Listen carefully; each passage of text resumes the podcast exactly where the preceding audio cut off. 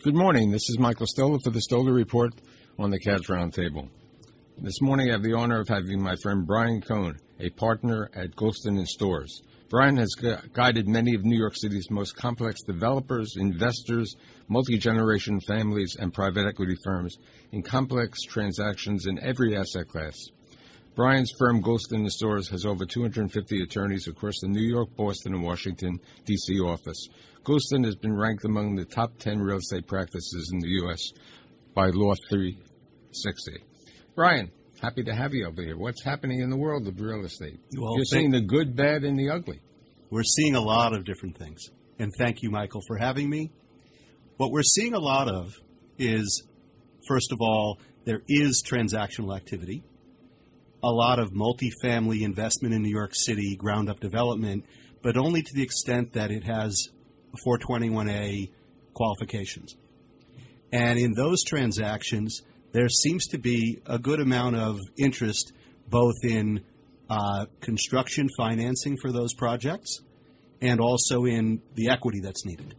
So, what do you need today for with, with regard to equity? Because I know you've been involved with two transactions in Brooklyn. So what we're finding is is you need to have a very strong credit worthy developer entity. So that could be a developer with a lot of experience or a developer with a lot of experience in credit that's also combined with maybe a, uh, another investor or other party that's familiar to the lending community. But the key is is to when you're putting together these deals is to make sure that the credit worthiness of the developer is something that the lenders and the lender community will be comfortable with. So, as they would say, are there lenders in the market today if they meet the qualifications with the debt service coverage, with the loan to value, with the amount of equity? So we're finding it depends what asset class. So on the ground up development, for, with respect to construction, we've had some really good experiences. For example, we've closed uh, uh, deals in New York with uh, Santander. We've closed some deals in New York with a variety of other uh, debt funds and providers, including something called Hall, Financial, which we recently closed a $52 million ground up construction loan with. When it comes to the office market, uh, and this is something I know you've had a lot of folks talk about, it's a lot more challenging. And what we're finding is is some of the traditional lenders are comfortable lending on a very low LTV loan to value basis, provided that they have a pre existing relationship with the owners.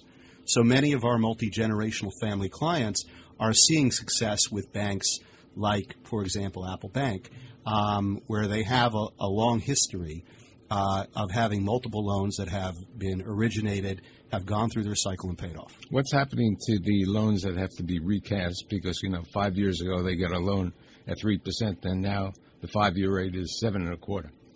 Well, it's it's a complicated situation, as you know. One of the issues that we're finding is uh, there's something that people refer to as a cash-in refi, which may sound pretty simple, but that actually means that more equity needs to go into um, into the asset in order to reduce the amount of debt that's required. And in order to rebalance these loans and restructure them, we're finding that if you have a well um, capitalized owner that sees a future for that asset, then they are either willing to themselves or you know to go out there into the marketplace to raise additional equity in order to continue on with that asset. But for those assets where they may not see a path forward, that becomes a lot more complicated. What happens when you have to return the asset to the bank or to the debt fund over there? Okay, with and also with regard to prop, uh, transfer tax. That's an excellent question. There's a lot of complications there, but the the broader issue is is when you have an asset that's distressed and you're looking to hand it back or hand over the keys. It's never as simple as it sounds. So, for example, a lot of times the lenders will look at the asset and they'll say, "Listen, maybe there's a way that we could work it out." But the problem is, is that a lot of these lenders have already had that conversation from sometime between 2020 and you know within a few years after the pandemic, they've already extended their uh, um, their loan and their commitment. So the problem is, is when you go to hand back a, an asset to a bank, you have to understand not only what your exposure is as a borrower, but what are the exposures of the guarantors under that asset. And one of those exposures could be for the borrower is that when the asset is delivered back to the bank, it's considered two things. Number one, a, a transfer of real property. And in New York City, the combined New York City and New York State tax is slightly in excess of like 3%. And someone has to pay that. Step two is there are also issues where when you're handing back a property or, or, or, or basically doing some sort of a workout where you're relieved as a borrower from an obligation, there could be an exposure to something called forgiveness of indebtedness income. Otherwise, you're paying tax on something called phantom income. So the structure from the borrower's perspective is very complicated, and each tr- uh, transaction is um, is different and requires a lot of analysis and and and a thoughtful approach. Let's talk about the uh, transactions with regard to uh, office buildings being converted to residential. Well, uh, those are very interesting transactions, and actually, there's been a few over time that have been announced. But the, the, the challenge with a lot of those transactions is uh, number one, does it make sense from an architectural perspective? Some of the really older stock that was actually built and designed for light and air before we had the kinds of air conditioning and lighting that we have, those are assets that may make sense from an architectural perspective. And what I mean by that from a sort of business perspective is they aren't as costly to renovate. But if you think about it, if you take an office asset, you have to deal with existing tenants and perhaps their rights to remain in the building.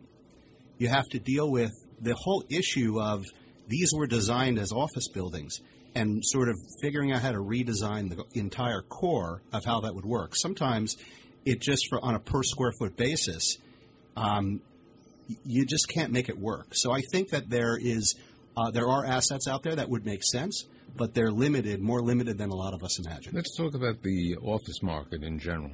Okay, you know we have an A, B, and a C. Mm-hmm. Well, and the B and the C are rather close to each other. What's your thoughts?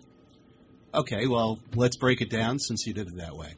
So the A seems to be doing just fine in many cases. There's a lot of excitement for particularly the financial community invest in A buildings, uh, like a, a, One Vanderbilt or some of the new um, product that's that's been redeveloped either up and down Park Avenue or in Hudson Yards. The B and C buildings are interesting. There uh, an argument there will always be a need for those kinds of buildings for rents that aren't that are that are the kind of rents that you know people can afford. But the the issue is is for a lot of the C buildings is that they're is they're so capital intensive.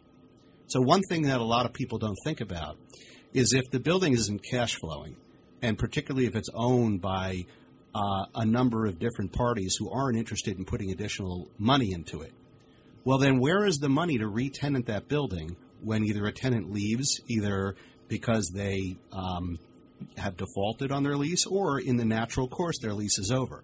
Where is the money for the tenant improvements? Where Where's is going to be the money for the brokerage commissions? And there you have a real problem. Okay, with, with regard to retail, what's your thoughts about retail today?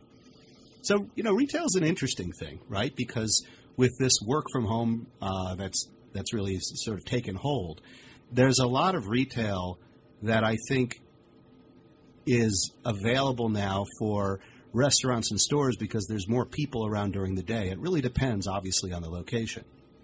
One of the interesting things is, is that because retail has been struggling for so long, there's been a longer period of time for um, the owners and the lenders to sort of work out their problems and come to a place where they can adjust their rents and they can sort of make new leasing deals work. And the neat thing about that is we're seeing a lot of, particularly in New York City, we're seeing a lot of new restaurants and stores and concepts that are opening up that couldn't afford to when the market was at its height. What about hospitality? Well, hospitality is interesting. I think the one important takeaway whenever we talk about hospitality is that we really set, set it aside from real estate because it's an actual operating business. Uh, as New York has recovered, and there are a lot of constraints on building hospitality, I think that there's a real future for hospitality um, growth. One of the challenges is, like similar to office buildings, it's, it's, it's incredibly capital intensive and requires a lot of capital and therefore a lot of debt to refinance it over time to be able to keep it relevant and keep it fresh. And so, one of the challenges of hospitality is is the need, particularly after COVID nineteen and the period of time in which it laid fallow. A lot of these properties need more capital and more debt.